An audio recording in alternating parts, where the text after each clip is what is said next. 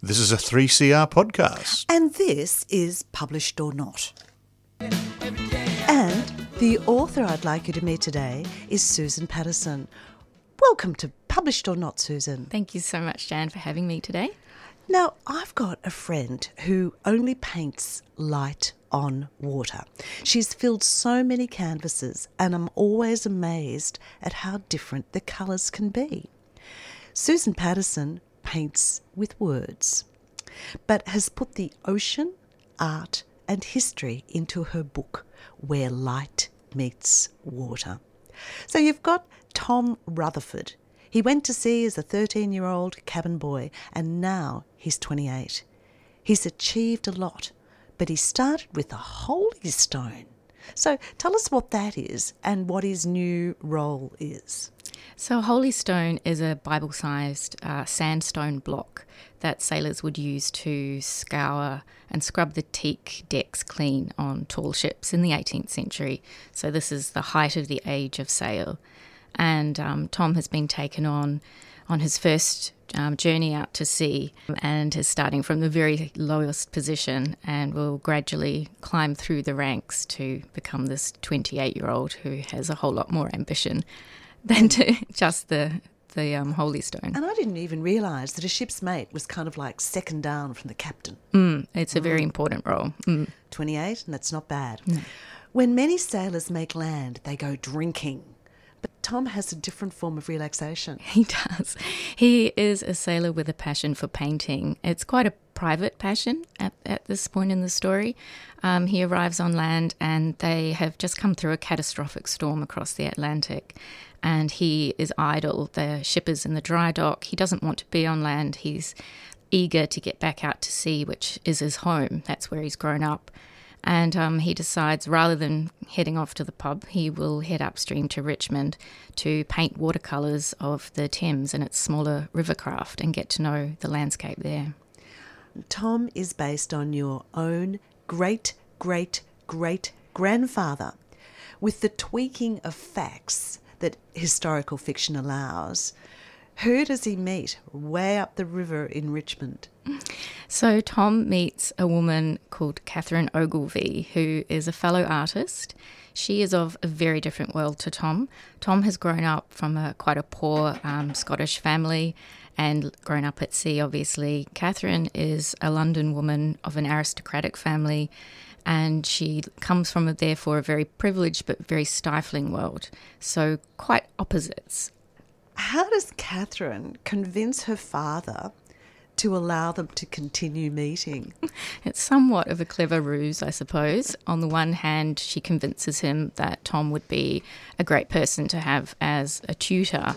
And I suppose this fits in with things quite well for Catherine's father, because Catherine, as a Victorian woman, is allowed a certain range of accomplishment as a painter, but not in any way to take her ambition seriously. So Tom, an untrained sailor from who knows where, coming into this highborn family, is not really seen as any kind of threat nor someone who is going to assist Catherine to achieve her ambitions. I like what Tom tells her father with all honesty, and there's a quote from the book. I will teach a dull lesson in which your daughter will learn nothing of further value about art. Exactly. So what do they learn in these lessons? Well, they learn about each other, really. Catherine certainly learns about the sea. Tom illustrates his stories of his youth at sea through painting for her, and she in turn paints for him. So with each of them, it shows how much painting is a form of deep self-expression for them.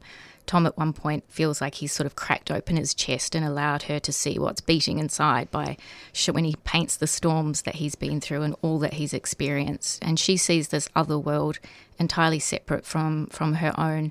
And so art is that form of deep connection for them and also a way to experience other people and other lives. Look, we get the colour, the perspective, the feel, the personal impulse of painting. And the descriptions are very emotive. So are you an artist? I'm not an artist. Well, you explain it. You talk about it beautifully.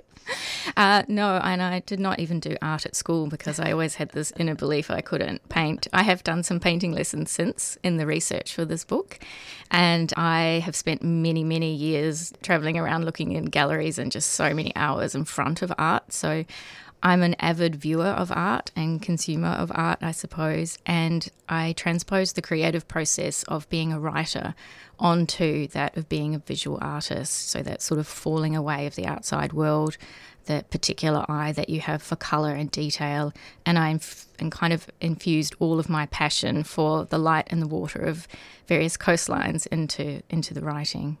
Tom's paintings are of what he knows, all types of ships with detailed accuracy. Catherine paints with colour. She tells Tom that her work will never be accepted by the Academy, although back 80 years ago, 2 women were founding members of that Academy. She also goes off to do private drawing lessons with Miss Eliza Fox. Is this for real?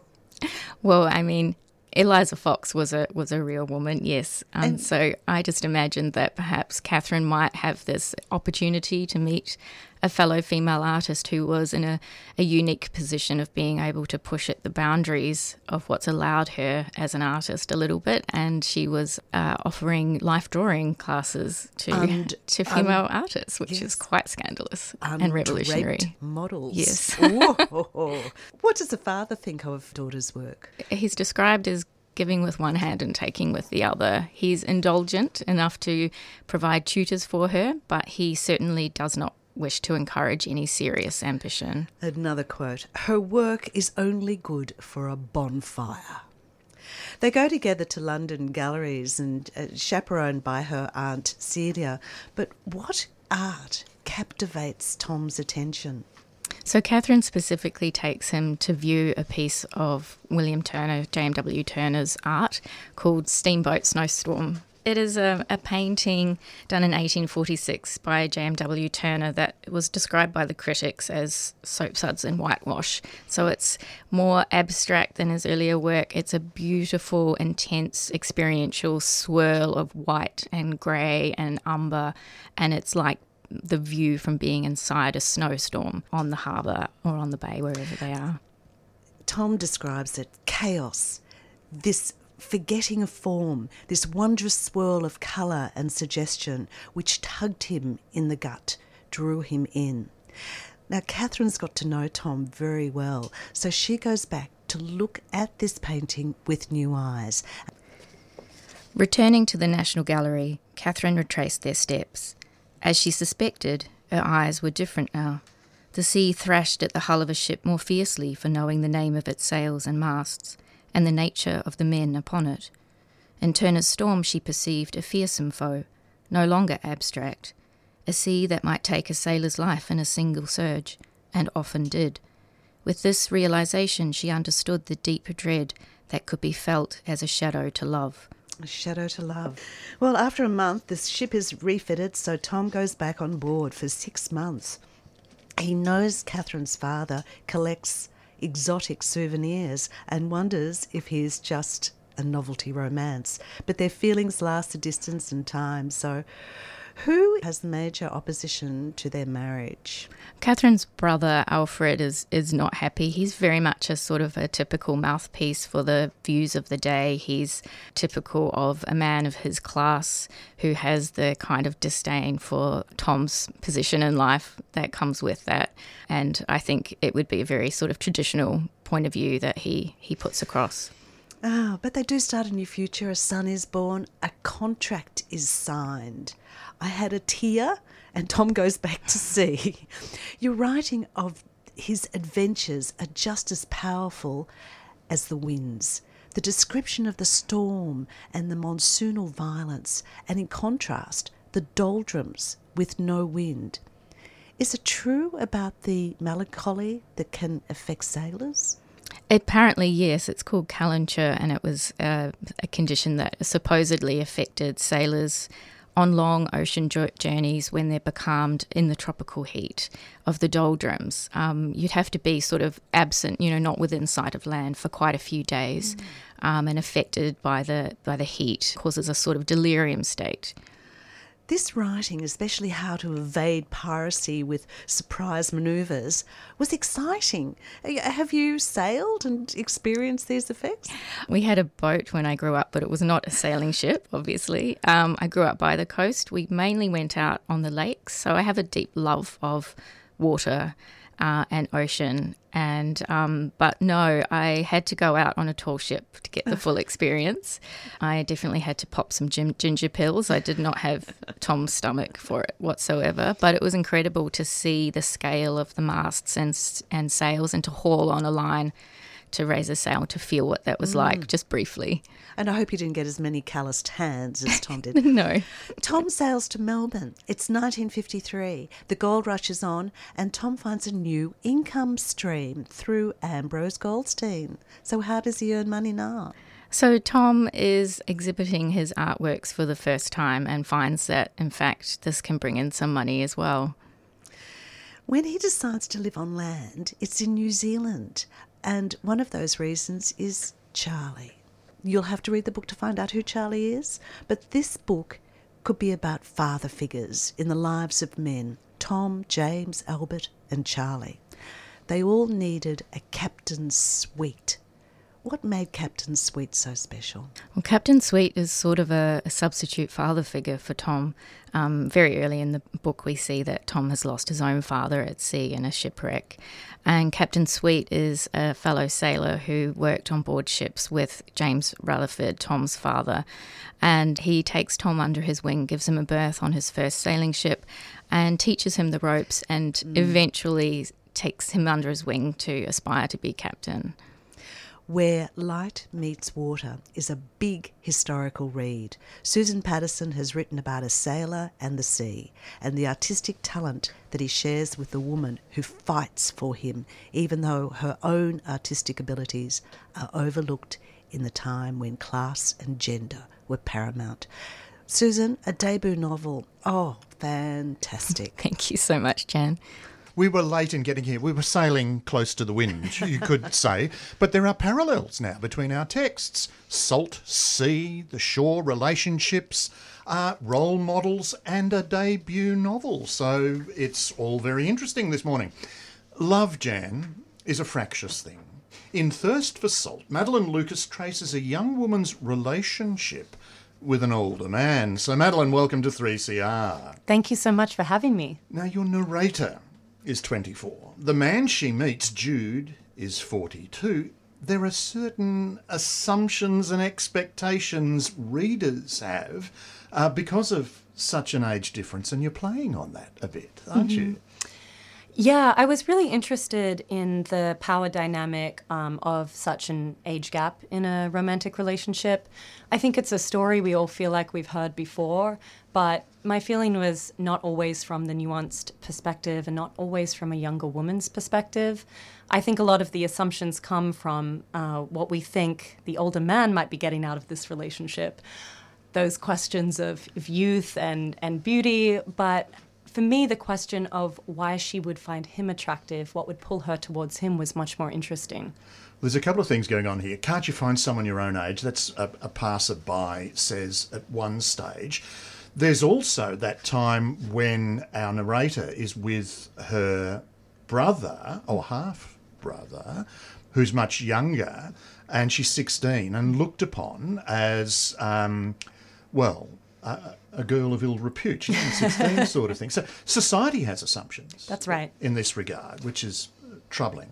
Yes, and I'm glad you mentioned the relationship with her much younger half-brother. To me, that was a way, or another way, of looking at large gaps in age in intimate relationships and the way that kind of changes the dynamic.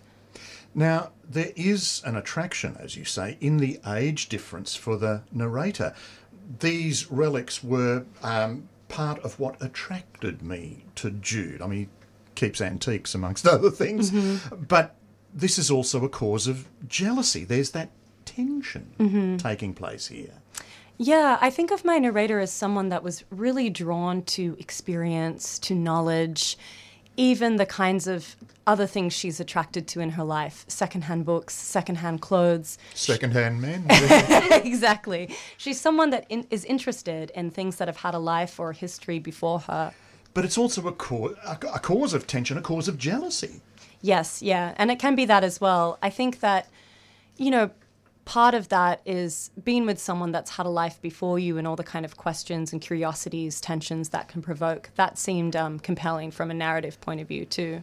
There's also a change in the self-perception of the narrator. My relationship with Jude was getting better. I was aware that in other ways I was failing as a daughter, as a housemate, as an employee. So she can't win in many ways. It's hard to be a young woman, honestly. There's a lot of societal expectations that come with that also. But with that line, what I was trying to get at is I think that real all-consuming feel of a first significant love affair where the rest of the world recedes and maybe loses the kind of importance that it had for you before. But it's also a change or a transformation. Everyone goes through in a relationship. Things sort of fall apart with others, her housemates, Bonnie and Petra and such. So she's got to reimagine herself is what's going on there.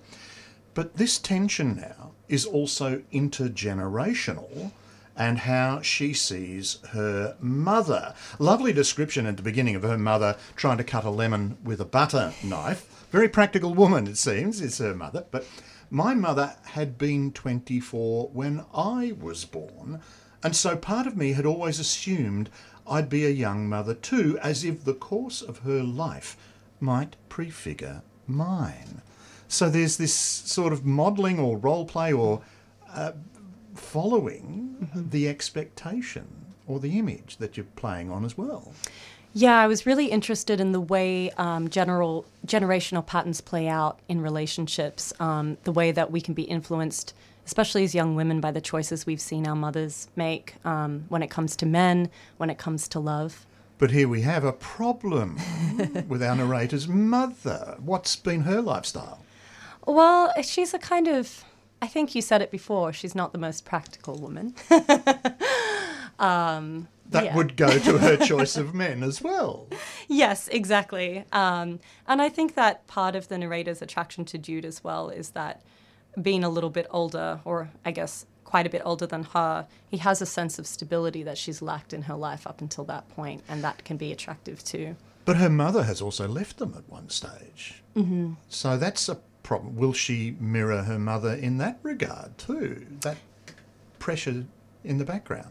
Yeah, I was interested in the way these patterns play out, and I think there's something about both a fear and a compulsion to live out your own story again. Well, this brings up the whole notion of independence then. Can a daughter be independent of her mother? How can I be a mother if I'm still my mother's daughter? Mm-hmm. How challenging is this for young women? Well, I think in the case of the narrator, and I don't want to speak for all young women, but in the case of the narrator, their relationship is very particular because for a long time it was just her and her mother. So she kind of grew up in this, intimate family space where different roles collide. And I think that can often happen when you have a parent that's young or a single parent. You're not just kind of in the classic mother-daughter dynamic. A lot of those boundaries are more unclear. So there's another part in the book where she mentions that sometimes they felt like sisters, other times they felt like friends. Sometimes she felt herself playing the supportive role that a partner should be playing. And that can kind of create a confusion and a blurring of selves. But it also suggests that we never grow up in many ways. If the daughter can be a sister to her mother sort of thing and console, it's an ongoing challenge where relationships are concerned. Yeah, and I think, part of what I was trying to do with this novel is thinking about coming-of-age stories, and traditionally they've been about characters who are much younger than my narrator, coming out of high school, 17, 18, she's 24. But I don't know if that coming-of-age happens in the timeline we expect, or maybe there are multiple coming of ages, or maybe it never stops. I'm not sure. Or do we ever grow up? Exactly. That's the other problem. But here we go again. You then go back another generation to Sylvia, the narrator's grandmother. In the country, my mother told me, my grandmother had developed a reputation. A single woman, the only divorcee for miles, and unafraid of blood, known for delivering horses on her property. In another time, she might have studied veterinary science, but instead she married into medicine and became a doctor's wife, and then, when my grandfather left her for one of his graduate students, a doctor's ex-wife. Women used to come knocking on Sylvia's door, young wives, teenagers, the other women of married men. Hushed conversations held out in the barn. Her prescriptions, a bath of boiling water, a glass of gin, the right kind of touch on the lower abdomen. And so now we are getting all of these challenges of pregnancy and abortion, unwanted pregnancies and such like. And it's Sylvia, the grandmother, who's actually taken somewhat drastic action, shall we say. Well, I would say, I suppose that unlike the narrator's mother, her grandmother might be considered a more practical woman, maybe more attuned to the realities of life, of a woman's life, which I think throughout history has often been very violent and involved dealing with love and as well as birth, blood, violence, yeah. But it's also, within any relationship, that notion of pregnancy, whether it's wanted or unwanted, and finding the rapport you need with a partner, and whether it's the right time or the influence it'll have. So these are the challenges in any relationship of that kind. And there's a story about Sylvia and the drastic action she has taken on two things. Her finger, for one. What's the story there? Yes, the story of Sylvia's finger, one of the kind of mythical elements that hovers over the narrator's relationship with her grandmother is that she had a metal finger. And after her husband left, the story goes that she couldn't get the ring off after her hands had swollen so much over time that she chopped it off out in the country. So what lengths would you be prepared to go to in a relationship, if a relationship ends as well? Well, I think that in the grandmother's case, there's definitely a violence to that ending.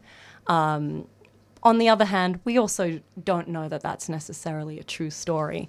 And something that I was interested in the novel too is the way these myths or these stories that are passed down, particularly about love, about relationships, inform the choices we make to our own origin stories and the influence of them. And the choices and the decisions the narrator has to come to as well. But let's go back a step. There's an image of a ruined lighthouse, and this sort of echoes through a lot of the novel, antiques and second-hand goods, etc. From a distance, the lighthouse looked jagged like a broken tooth, but you could imagine the tower there where it had once stood. And if you didn't know you were looking at the ruin, that the... I can't read my own writing, looking at the ruins, that the Navy had blown it up after a better beacon was built on the opposite shore, you might imagine it was only under construction. A metaphor for love, relationships, how our narrator is looking at Jude, perhaps? Something that I was really interested as well in the novel was about what endures after relationship ends. I think sometimes in the case of the narrator herself, that can be children. You know, if you've been the child of parents, as I am myself, that have divorced, sometimes you feel like this living testament or this record to a relationship. Sometimes there are different kind of artifacts. The narrator is very interested and also a little jealous of all the objects left behind in Jude's house by his ex-girlfriends.